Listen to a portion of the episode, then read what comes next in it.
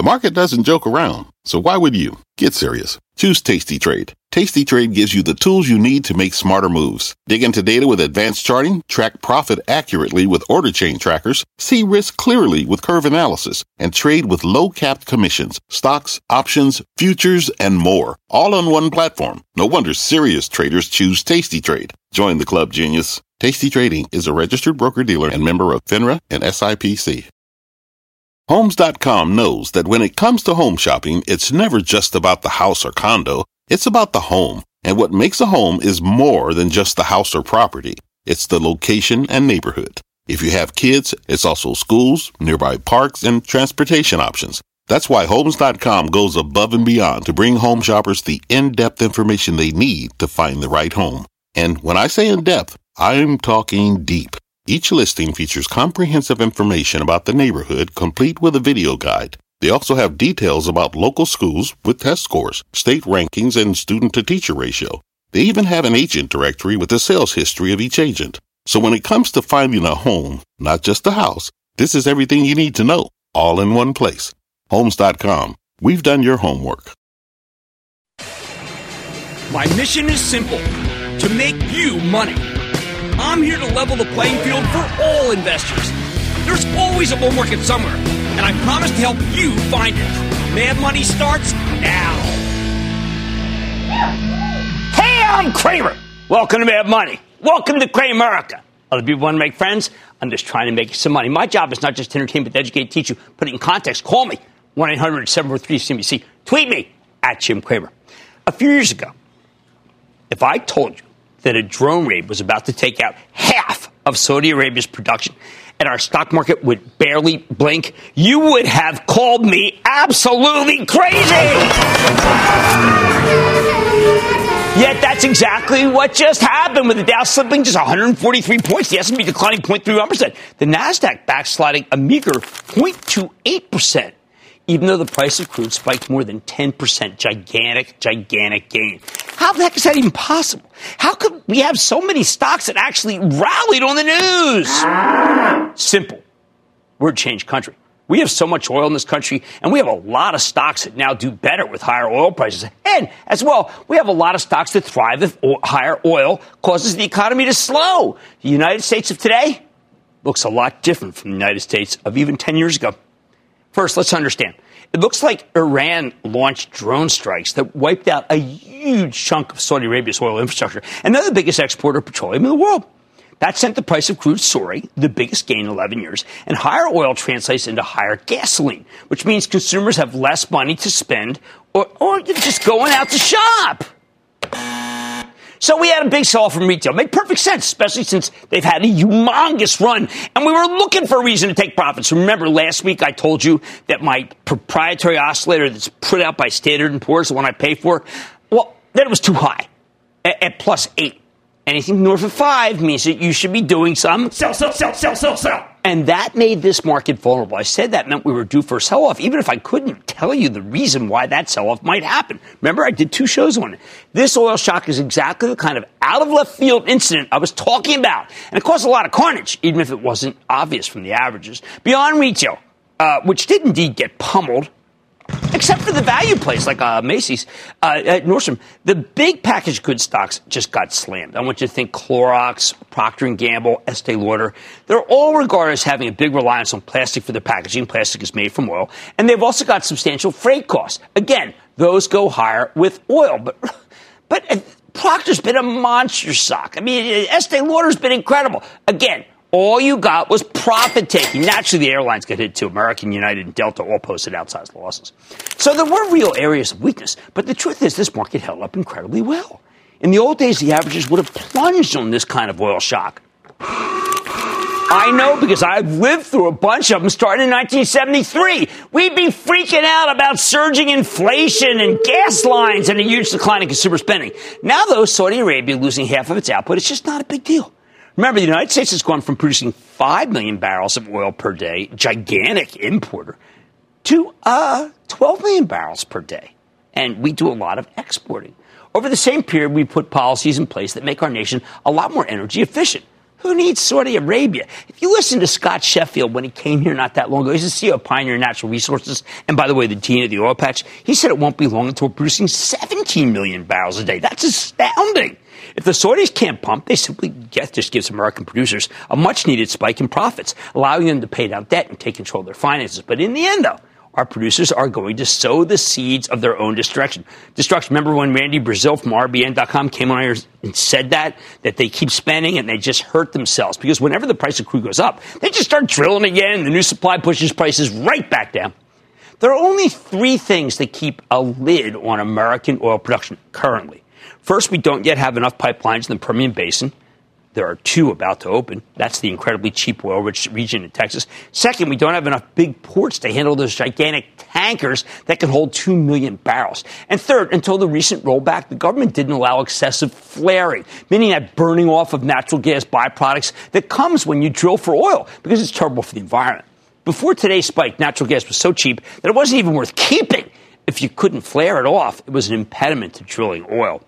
I don't expect anything but a short term reprieve here on any of these issues, although some oil companies have started taking advantage of the pro flaring position the president has staked out recently. However, most of the larger producers are reluctant to embrace the new rules because they don't want to ruin natural gas's reputation as cleaner fuel than coal. Remember, it's taking a lot of share from coal with the utilities. Either way, when the price of crude soars, the oil stocks soar with it. Today, they were up so much that they buoyed the entire S&P 500. Rally and Exxon and Chevron helped prop up the Dow. Without them, we would have been a lot lower. That said, my Charitable Trust was a big seller of the oils today. I don't think this move is sustainable. Obviously, we left some, but time to go. These millennial money managers, they don't want to own any of these oil stocks. Now, I want to take another whole approach to the situation. Consider what the spike of oil means for not us, but for our trade war partner, China. The People's Republic has a lot going for it economically. Hey, say what you will about the Chinese Communist Party. They did create 400 million jobs in a relatively short period of time, even though a lot of it was taking jobs from us. But there's one thing that they don't have natural resources. For China, any disruption in the oil supply is very bad news. Their government has slapped tariffs on U.S. oil, but you know what? They're still using about a million barrels a day that originates in our borders. Oil is an international commodity. And now the price of crude has surged, making a real slowdown there far more likely. Beyond the oils, what else rallied today? Let's say we saw strength in the secular growth stocks that don't need a strong global economy to make their numbers. Think the cloud kings like ServiceNow, Workday, VMware, Adobe. That's an amazing sign of resilience in itself. And if you stay tuned, I will tell you which ones are still worth snapping up. Buy, buy, buy, buy, buy. Not long ago, the cloud stocks were getting hammered. Now they're benefiting from fresh rotation out of the consumer packaged goods stocks into the stocks of companies that are unaffected by oil that can still grow.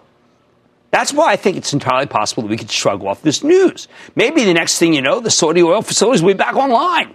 However, it is also possible that we have a brand new world of worry, and I'm talking about those 10 drones used to smash Saudi Arabia's infrastructure. They demonstrate a serious vulnerability for the Saudis and really any country. If you want to stop these drone attacks, you need to have vastly expanded radar, something that's great for Lockheed Martin, Raytheon, and L3 Harris Technologies.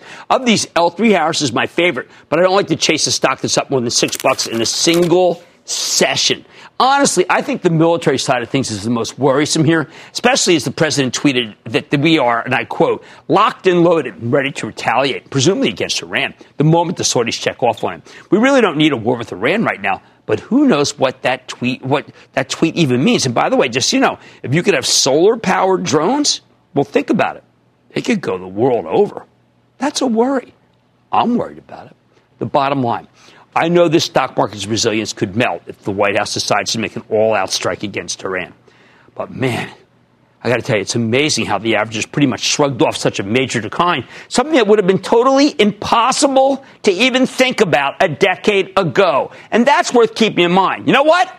I'm calling today a victory for the Bulls. Patty in Florida, Patty. Hi, Jim. Thanks for taking my call and of thanks course. for all you do for us. My Thank question you. is about Okta. I bought it at 115 and I'm in the house of pain. So I want to know what your opinion is on the price drop and where do you see it going? Okay, I think Okta is just a terrific company. I think that you have to take a long, the same long-term view that management does. It is really, yes, they've rotated out of these stocks. I have total faith in Todd McKinnon. You know, Todd appeared on a squawk box the other day. besides, besides from hurting my feelings, I think he did a very good job. But maybe his stock would have up if he had appeared on Mad Money. I think you're fine. Evan in California. Evan. Hey, Cramer. I'm a proud American living in the United States of America. My question is about the stock ticker CYBR CyberArk. A couple weeks ago, you said it was a great buy, but it's actually gone down a bit, about 15%. I was wondering if you're considering this maybe even a better buy now, or oh, should we wait? I do, Evan. I mean, remember, I've liked CyberArk since the 30s, so I can't be a trader. I can't say, you know, at 140 I hate it, at 110 I like it, at 101 I hate it. I mean, to me, CyberArk's the same CyberArk. They had a great quarter, and I, uh, even though the chart looks bad and people dumping all over it, it's good. I mean, if I were starting a position in in uh, CyberArk, I'd start it right here. Okay, let's go to Chris in Wisconsin. Chris. Jim, booyah. Booyah, Chris. Hey, Jim. Uh, I'd like to hear your thoughts on the stock camping world. It's been getting hit, hit hard recently, and curious to hear your thoughts, and also if you've made any progress on getting Marcus Lemonis on the show. Well, Marcus has been on. Um, the quarter wasn't that good. It started snapping back last week, but the it, it, it just isn't doing that well. And I think that Ed Marcus Lemonis is a friend of the show, but the stock, the company hasn't been doing that well, and I think that's fair. Look, neither is Thor. The camping world business, so to speak, is not doing that well, and a lot of that may be interest rates, uh, but a lot of it just may be that they're out of favor. Okay. How the heck did we not tank in the wake of the Saudi Arabia oil tax? You know how? Because we are not the old United States. Victory for the Bulls. Mad Money tonight. The Cloud Group has taken a beating over the past few months, but which stocks the group could see their forecast clearing up? And which must be avoided. Sell, sell, sell, sell, sell, I'm giving you my take. Then this year has seen a slew of IPOs in the tech space, but as Cloudflare stands out, I'm eyeing the newly minted company just came public. And it's a company that's hoping to usher in a brand new gold rush. Don't miss my sit down with an outfit called Paxos to find out about its move to offer physical gold on the blockchain. And stay with Cramer. Don't miss a second of Mad Money. Follow at Jim Cramer on Twitter. Have a question? Tweet Cramer. Hashtag mad tweets. Send Jim an email to madmoney at cnbc.com or give us a call at 1 800 743 CNBC. Miss something? Head to madmoney.cnbc.com. Fact Running a business is not getting easier on your wallet. With higher expenses on materials, employees, distribution, and borrowing, everything costs more. Also a fact. Smart businesses are reducing costs and headaches by graduating to NetSuite by Oracle. NetSuite is the number one cloud financial system, bringing accounting, financial management, inventory, and HR into one platform and one source of truth. With NetSuite, you reduce IT costs because NetSuite lives in the cloud with no hardware required. Accessed from anywhere, you can cut the cost of maintaining multiple systems because you've got one unified business management suite. You improve efficiency by bringing all your major business processes into one platform, slashing manual tasks and errors. Over 37,000 companies have already made the move. See how you'll profit with NetSuite, and then you can think of all the ways you could be spending the money you save. Company retreat in Malibu, anyone? By popular demand, NetSuite is offering a one-of-a-kind flexible financing program for a few more weeks. Head to netsuite.com to start saving.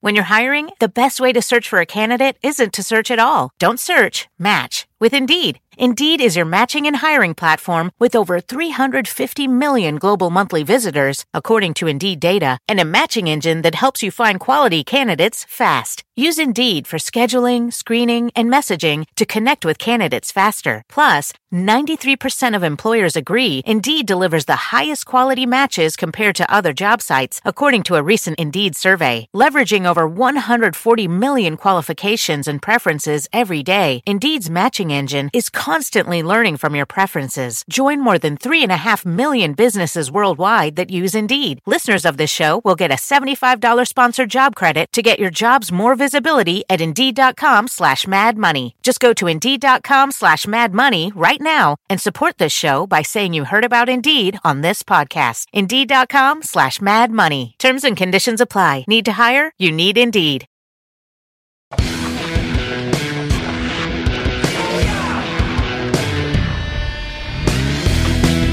Over the past month and a half, we've seen what happens when the most alluring group in the Wall Street fashion show suddenly goes out of style. I'm talking about the high flying cloud based software stocks that have just been slaughtered in recent weeks. Some of these names have been hit harder than others. Zscaler was well over 100% for the year at its highs. Now it's up 21% for the year. Whew. The Cloud Kings, Adobe, Salesforce, ServiceNow, Splunk, Twilio, VMware, and Workday, they're down on average 18% from their highs. Of those, only Adobe and Salesforce have shed less than 10%. Now, I love many of these software service companies. You know that, but this is why I tell you that you have to take some profits, some schnitzel, I call it, in your biggest winners while you still have them. Momentum stocks can go from heroes to zeros practically overnight especially because they all tend to trade together. Many are banded together by silly ETFs that should never have been crafted. As I told you before, I think there are two things going on here. First, many of these cloud stocks simply got way too expensive. That's why I kept telling you to let them pull back before you pull the trigger. Second, this market got hit with a powerful rotation. As money managers started feeling more bullish about the economy, they sold the cloud stocks and they swapped into more cyclical names that can deliver gigantic earnings beats when commerce is strong. The cloud cohort can deliver great numbers even during a slowdown. Hey, but if there's not going to be a slowdown, that makes their stocks less attractive in the eyes of Wall Street. Hence the hideous multi-week breakdown. Many of which stocks you've commented on in Twitter. I know you're depressed by it, but here, maybe we can shed some light on it. Which brings me to the big question. Now that this group has been bludgeoned half to death, what are we supposed to do? Right, you got to remember, with a few exceptions, the fundamentals really haven't changed at all. Our favorite cloud companies are still putting up excellent numbers. The market's just starting to judge these numbers through a much more punishing prism, which means we need to be more selective. So tonight we're helping you figure out which cloud stocks to double down on to weak this and which ones, well, maybe you got to cut loose some of. We know this whole group has gotten a lot cheaper over the past six weeks, but we need a way to distinguish between the high quality names that have been dragged down by the rotation and the lower quality names that never should have been up in the first place. When you make these kinds of decisions, you need to be ruthlessly logical not emotional. I always you to check the emotions at the door. We're in triage mode right now, and that means we need to be as objective as possible. That's why we put together a simple screener for the software as a service stocks. We're going to run our whole cloud universe uh, through through these two filters. One is for fundamentals, and one is for valuation. Anything that passes both filters, well, then you got my blessing to buy down here after the big sell off. Basically, we're doing a quick and dirty analysis of the cloud stocks to separate the wheat from the chaff, and this is done by real portfolio managers every single day. I want to teach you how to do it at home. It's a quick and dirty rule of thumb that Wall Street's been using to assess the enterprise software stocks for ages. You know what it's called? And I've only heard it once among our guests. It's called the Rule of 40. And it's quite simple. If you're running a software as a service company, the Rule of 40, here it is, the Rule of 40, says that your revenue growth plus your profit margin should be greater than 40%. If it's below 40, you're in trouble. Again, we're in triage mode here. We want a simple rule that tells us which of these cloud stocks need to be amputated from our portfolios. I like this rule of 40 because it recognizes that there are two ways to win.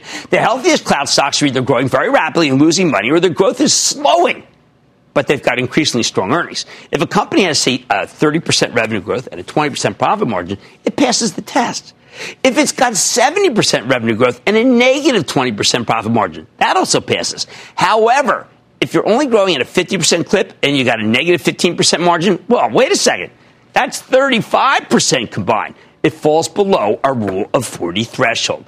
Like I said, it's a quick and, it's a quick and dirty way to look at things. But this is how venture capital firms and hedge funds and companies themselves like to assess the trade-off between growth and profitability that we talk about every night here. Now let's put it into practice. Revenue growth is straightforward. Remember, that's just the sales line. But there are a lot of ways you can measure margins, some more generous than others. Because we want to keep it simple, we're using the adjusted earnings for interest, taxes, depreciation, and amortization, or EBITDA margin. So who passes and who fails? All seven Cloud Kings pass, mostly with flying colors. Twilio, you know, what, how much we like Twilio? Twilio is the highest scores. The company is expected to grow at a 72% clip this year, further bolstered by a 10% EBITDA. So this is our winner, okay? Really terrific.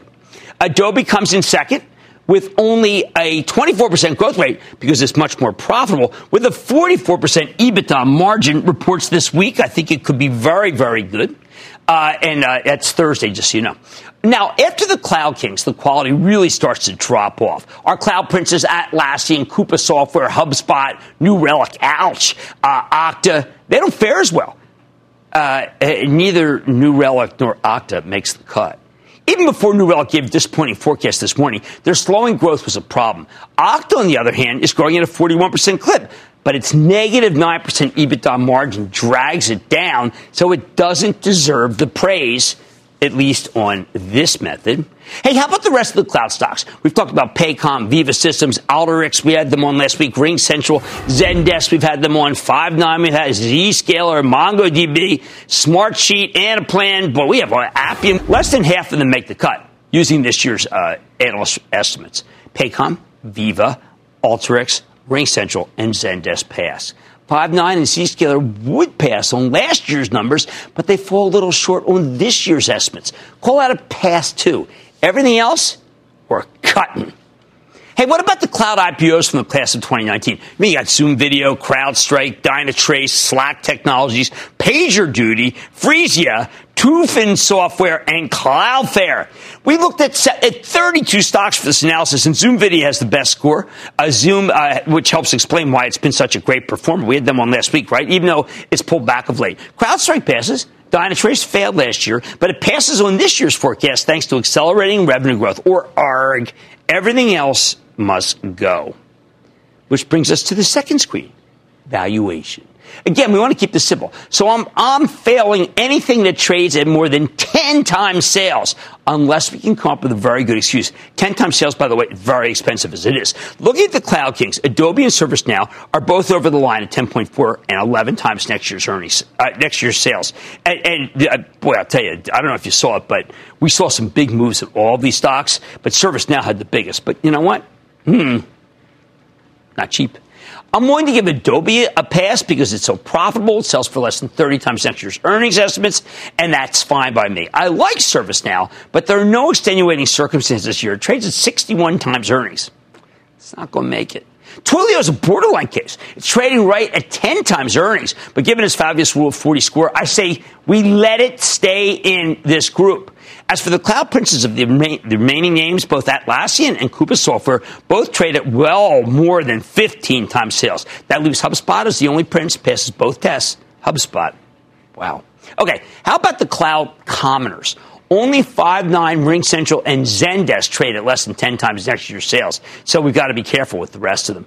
Finally, you've got remaining uh, the IPOs, CrowdStrike, Zoom Video, and Dynatrace. But CrowdStrike and Zoom are still uh, ultra expensive, trading at more than 20 times next year's sales. I don't feel comfortable recommending that, recommending that to you at this environment. Bottom line, when you try to be objective about the cloud stocks, the ones that, that you want to keep are Adobe, Salesforce, Splunk, Twilio, VMware, Workday, HubSpot, Five9, Ring Central, Zendesk, and Dynatrace. Everything else, what can I say? You need to be a lot more cautious, perhaps more subjective, and that's not the best way to invest. Hey, got your list. Stay with Cramer. The spirit of performance defines Acura, and now it's electric. Introducing the all electric ZDX, Acura's most powerful SUV yet. While what powers their cars may change, the energy that makes Acura never will. Crafted using the same formula that brought them electrified supercars and multiple IMSA championships, the ZDX has track tested performance that packs an energy all its own. With a premium Bang & Olufsen sound system and up to 313 mile range on a single charge, and a Type S variant with an estimated 500 horsepower, the ZDX is everything they said electric could never be. It was built with the driver in mind, just like Acura's been doing since the beginning. We could talk all day, but the only way to experience this electric performance is to drive it yourself. Unlock the energy and order yours at Acura.com. Take your business further with the smart and flexible American Express Business Gold Card you can earn four times points on your top two eligible spending categories every month, like transit, U.S. restaurants, and gas stations. That's the powerful backing of American Express. Four times points on up to $150,000 in purchases per year. Terms apply. Learn more at americanexpress.com slash business gold card.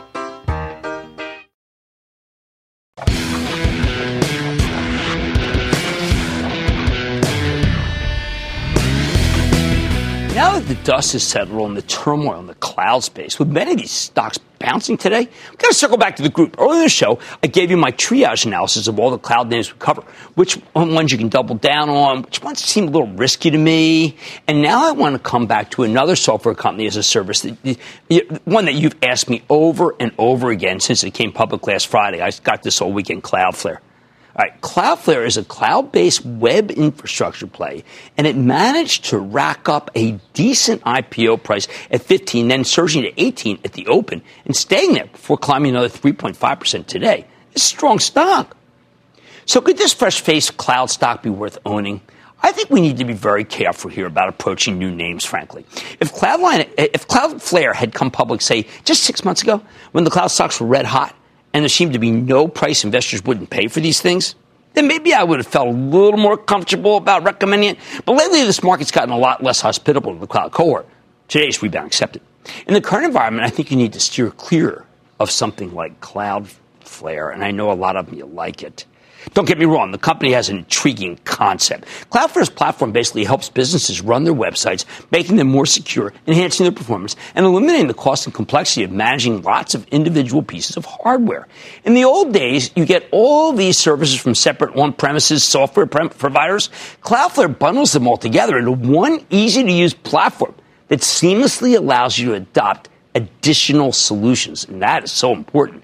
As the company sees it, they're disrupting multiple large enterprise software markets with their bundled approach. They're going after virtual private networks, VPNs, internal and external firewalls, web security, distributed denial of service prevention, intrusion, detection, application delivery controls, content delivery networks, domain name systems, advanced threat prevent, and wide area networking. Think of Cloudflare as a one stop shop that's going after uh, parts of the cybersecurity and content delivery software industries. Put it all together, management argues that they've got a $31.6 billion total addressable market, or TAM, that's growing to 47 billion by 2022 and that's without counting the new areas cloudflare is trying to expand into like storage 5g the internet of things i mean what can I say? It does feel like it's got everything going for it. Now, they don't sell user data. They don't try to compete with their customers.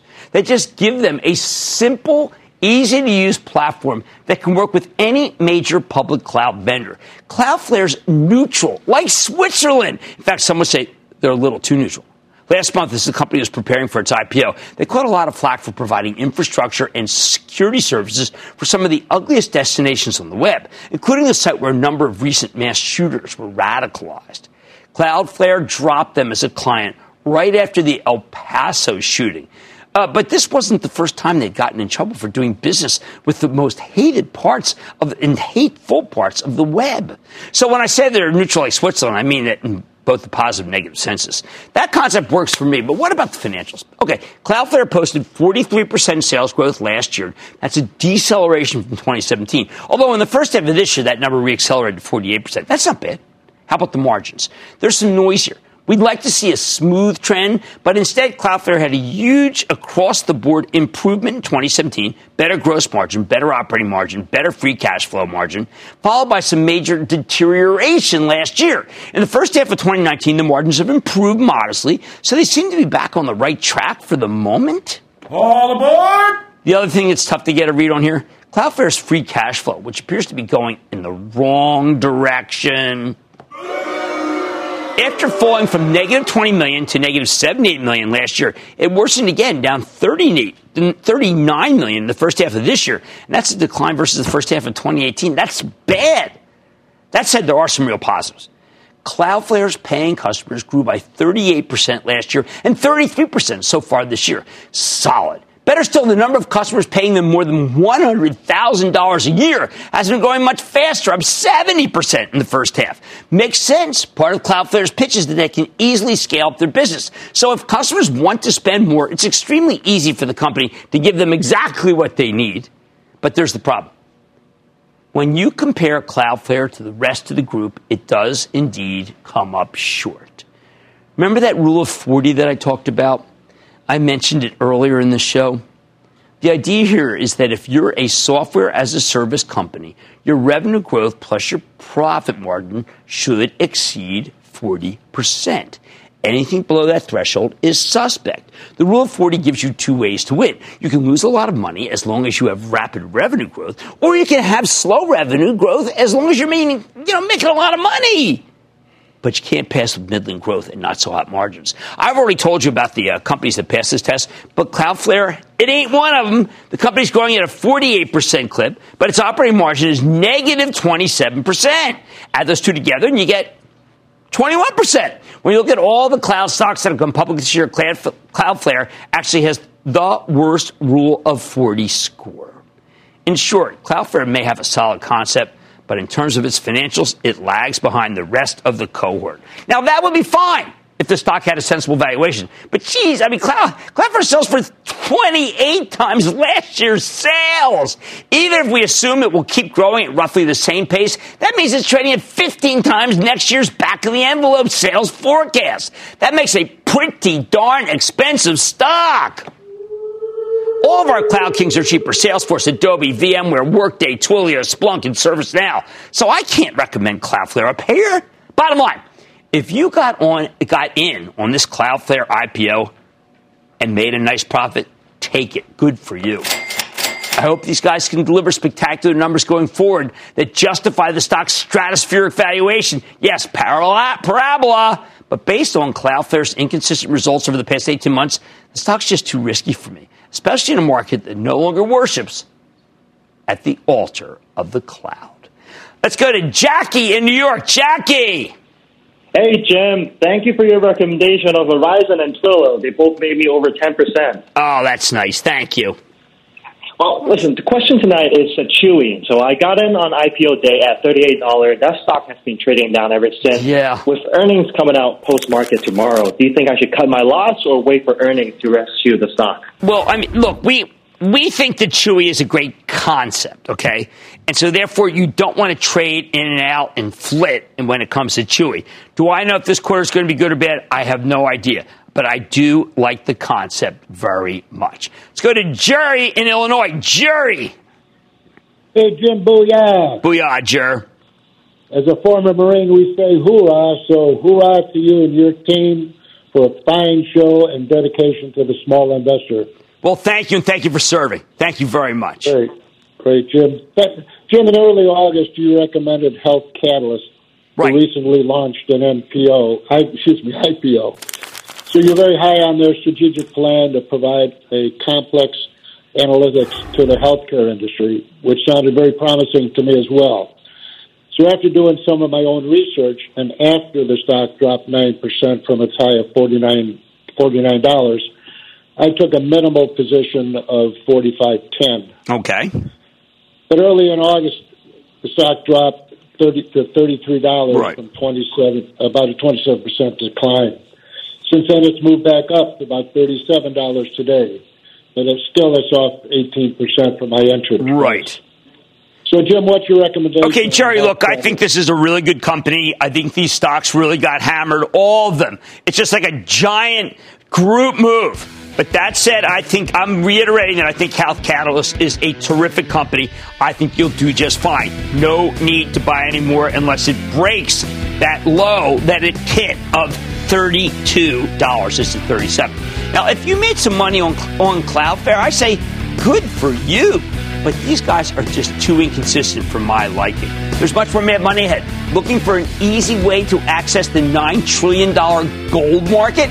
I'm talking to an under the radar company that's hoping to help. Then, there are two deals staring us in the face, and they are worrisome to the entire market. I'll point them out and tell you how to approach them. And all your calls rapid fire tonight's edition of the Lightning Round. So stay with Cramer.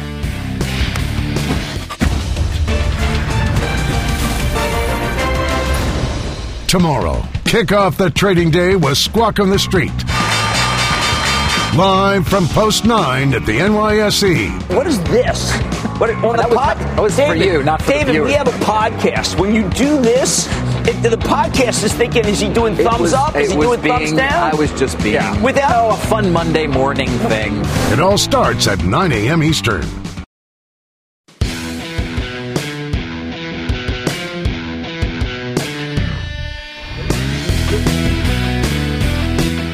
After an unnerving weekend where somebody bombed Saudi Arabia's oil infrastructure, sending the price of crude soaring, knocking down the averages, begin to appreciate the value of having some gold in your portfolio. I've been pushing for precious metals for months now as insurance against economic chaos. Hey, it's soared from $1,300 at the beginning of the year to just under $1,500 right now.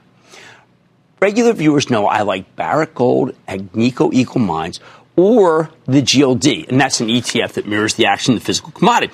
But tonight I've got a new, more modern way to play it. I'm talking about a privately held company called Paxos that holds and safeguards both physical and digital assets. Paxos has created a product called Pax Gold which is a tokenized version of the precious metal, digital asset that represents real physical gold held in a secure location, but with all the portability of a digital wallet.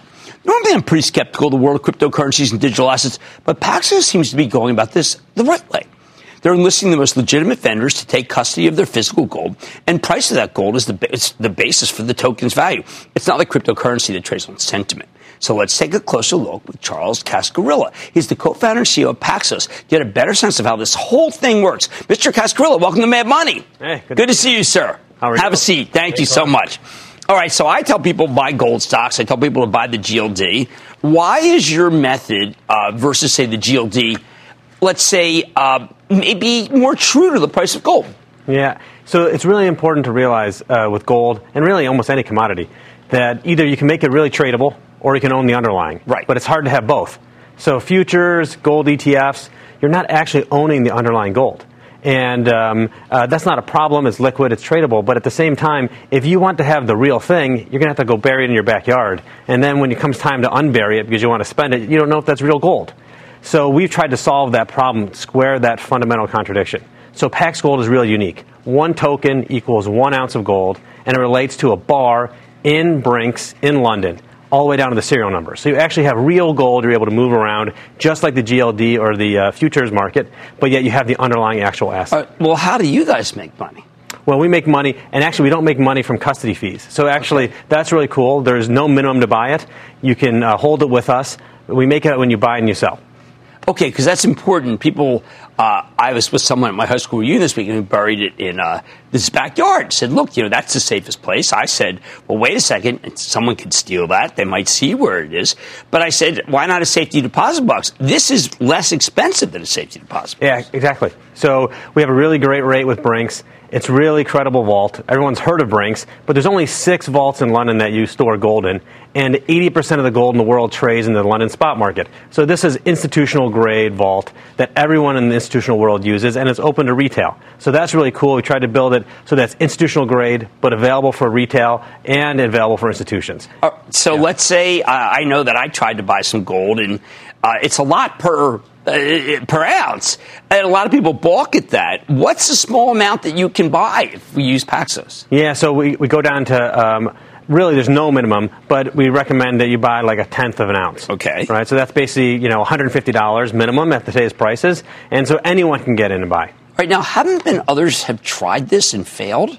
Yeah, I mean, I think what's really unique about Paxos is that we're a trust company, so we're regulated just like a bank. And the reason that's important is you're not just trusting us because we say you should. We're trusting us because we're regulated, we have oversight. And so, unlike anyone else, this actual token itself is regulated. It was approved by the New York Department of Financial Services, which is the banking regulator in New York. So, you're not just trusting us, we have regulatory oversight, we have an independent board, Deloitte & Touche is our auditor. We try to tick all the boxes. So this isn't just uh, something that's safe for retail; it's safe for institutions too. Okay, so uh, we hear the terms crypto and blockchain, yeah. and we start thinking, well, wait a second, that was like something that got everyone excited, and then people lost money on crypto. What is crypto and blockchain when it comes to Paxos? Yeah, I mean, I think it, if you think about blockchain, it's everyone talks about it breathlessly. It's right. like this, you know, soup du jour topic, but it's really just a database. And so when we say, hey, we put uh, uh, gold on a blockchain, what we do is we put it on a distributed database. And the beauty of a distributed database is anybody can access it. So you're not reliant on Paxos or anyone else to be able to uh, move your gold around. Once you're on the blockchain, you can send it to anybody else who's on that same blockchain with you. And that's what we're trying to do is use the power of a, of, of a database upgrade, if you will, as opposed to crypto, which is a little bit different. I like Right. it too, but it's a completely different thing altogether because you're just owning the database. Okay, so let's say um, uh, Jamie Dimon, I'm watching the show, and I say, you know, that guy Cascarilla, he's got a real good idea. I'm going to go do Paxos. I'm going to do the same thing. What's keeping someone else from doing what you're doing? Well, really, there's nothing, there's no reason anyone else couldn't go do it. It's just a question of can you do it? Meaning, do you have the engineers? Do you have the technology? Have you uh, thought about how to create innovative products? And so anybody can do that. But I think what's native about Paxos is one, we're a trust company, so a regulated bank. But two, you know, half our company is product and engineering. We're really um, a technology firm at heart, and so we're trying to give you the confidence of a bank, but the innovation of Silicon Valley. And that's just different from I think most institutions that are in the banking world today. Well, look, I'm pro gold. There's another way to buy gold. People should think about it and stop worrying that it's over $1,400. That's what everyone says. "Man, I can't. It's too expensive. Here's another way to play it. That's right. That's Charles Cascarilla. He's the CEO of Paxos. It's a privately traded company, but obviously you can buy gold in what I think is a very secure way. We have money's back after the break.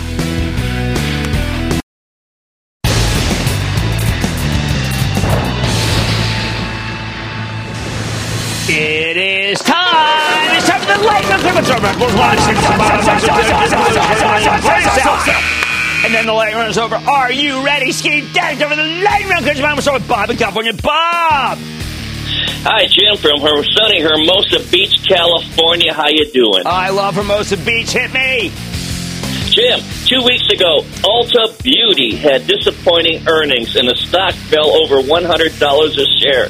Since then, it has lost another $10 a share. Is it safe to buy it Well, see, now? Bob, the problem was that that analyst, that uh, call had a lot of analysts very angry. And a lot of people have given up on the company. I have not. I think it's within 10% of a bottom. I've been wanting to wait. I wanted to wait until we see the next quarter, but I'm okay with it. Count another 20 points and I'm fine with it. Let's go to Bill in Florida. Bill! Hey, Jim, this is Bill from St. Augustine, Florida. All How right, are Bill. you? Oldest city around. What's going on? Hey, I, I've got a question about DVA. DaVita, they're the lar- one of the largest uh, dialysis providers Mm-hmm. in the United States. And Zacks got a strong buy on them. However, they're down from their 52 week high. However, today they were up a point and a quarter. Right. What's your impression about DaVita? I think it's a very, very good company. You know, it is. It's down a lot from its high, but it's profitable. It's not expensive. I'm going to say buy to DaVita. Tyler in Texas. Tyler. Big booyah, Jim Cramer from Houston, Texas. How you doing, buddy? All right. How about you? I'm doing well. So I'm on my way to work this morning. I stop off at McDonald's to get me a McGriddle. I saw that we're about six percent off of those all-time highs back in August. I just want to know what are you thinking about it? I say buy. I think Easterbrook Scott Game was down a little bit last week on an accounting issue that wasn't really bad, and now people are saying it doesn't do well in a higher gasoline environment. That's crazy. It's exactly where you go. I think you buy McDonald's. How about Matt in Texas? Matt. Big booyah, Jim. Wow. How about From, Matt uh, playing? Allen, Texas. All right. Hey, uh, what do you think about the uh, company uh, Coupa Software? CODC? They were around town a couple weeks, and boy, did they tell a great story. I'm going to reiterate that while that's an expensive stock, it is a good one. How about we go to Joe in New Jersey? Joe! Hello, Cramer. Always a pleasure and an honor to talk to you. Oh, thank you, Joe. What's going on? You recommended Valley National Bank about two years ago. Yes. I still own it. Should I sell it? And No, hold on to it. It's got a 4% yield. I know it's not doing much, but I'll tell you, when the curve gets back again, you're going to feel good about it. It's a very well run bank, and I like it. Uh, okay, let's go to Jean Pierre in Jo- uh, in Connecticut. Jean Pierre. Hi, Mr. Cramer, first Yes. time caller, long Okay. time fan. Big booyah from me and my two good friends, Poto and Cody G. Just I like wondering 'em what all. you think about Cleveland Cliff. Uh, too risky here in a worldwide slowdown. I do not want to go to Cleveland Cliffs. And that, ladies and gentlemen, conclusion of the Lightning Round. The Lightning Round is sponsored by TD Ameritrade.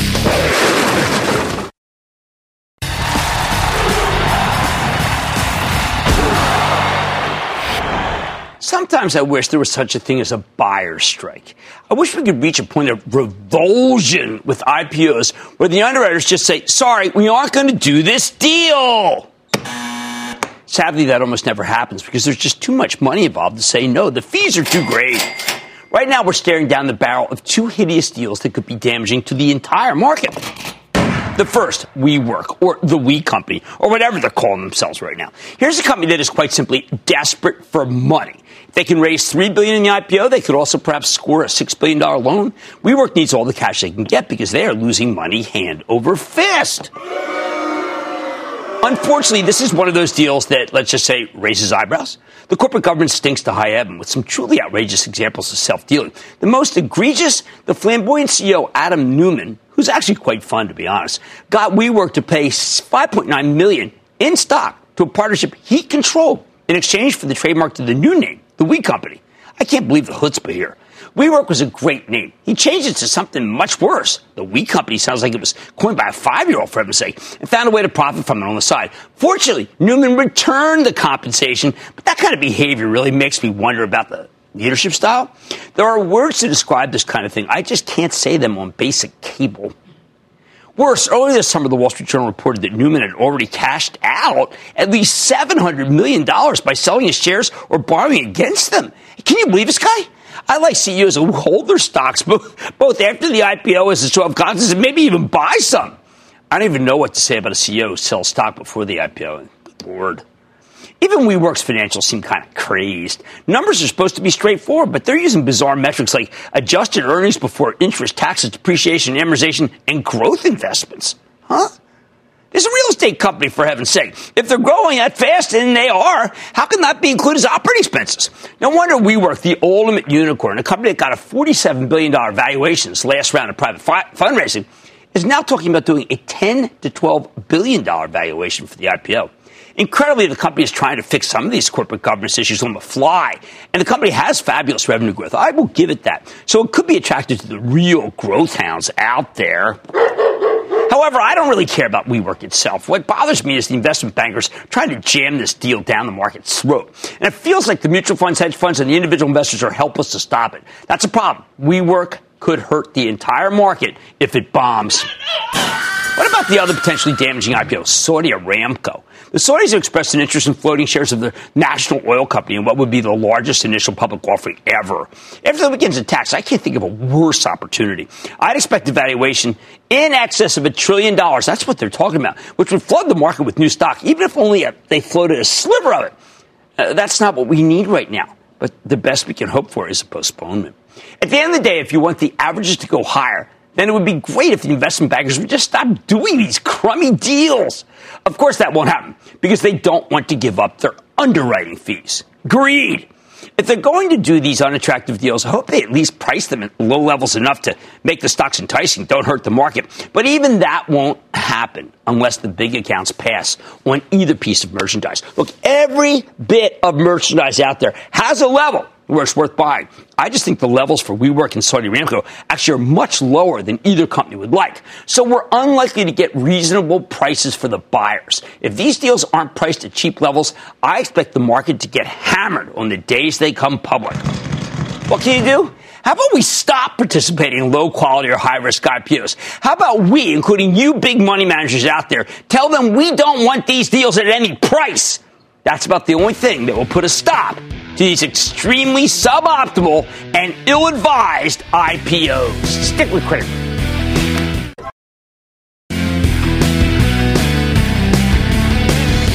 Tonight on our all new American Greed, it's a $30 million house flipping scam run by a reality TV star. But when his lies ultimately unravel, his scheme gets canceled and an unwitting partner winds up dead. Don't miss it tonight at 10 only on CNBC. Okay, we got some equity offerings tonight. Funko, which is no, this is a good one. We like that. And Shopify, another we like, but we don't like to see big equity offerings. That's often a sign of too much supply, and I regard that as quite worrisome. Even though I like Funko and I like Shopify, I like to say there's always a bull market somewhere, and I promise I'll find it just for you right here on Mad Money. I'm Jim Cramer, and I will see you tomorrow. This podcast is supported by FedEx. Dear small and medium businesses, No one wants happy customers more than you do. That's why FedEx offers you picture proof of delivery, packageless and paperless returns, as well as weekend home delivery to 98% of the U.S. on Saturday and 50% on Sunday. See the FedEx service guide for delivery information. FedEx Ground service is also faster to more locations than UPS Ground. See what FedEx can do for your business. Absolutely, positively FedEx.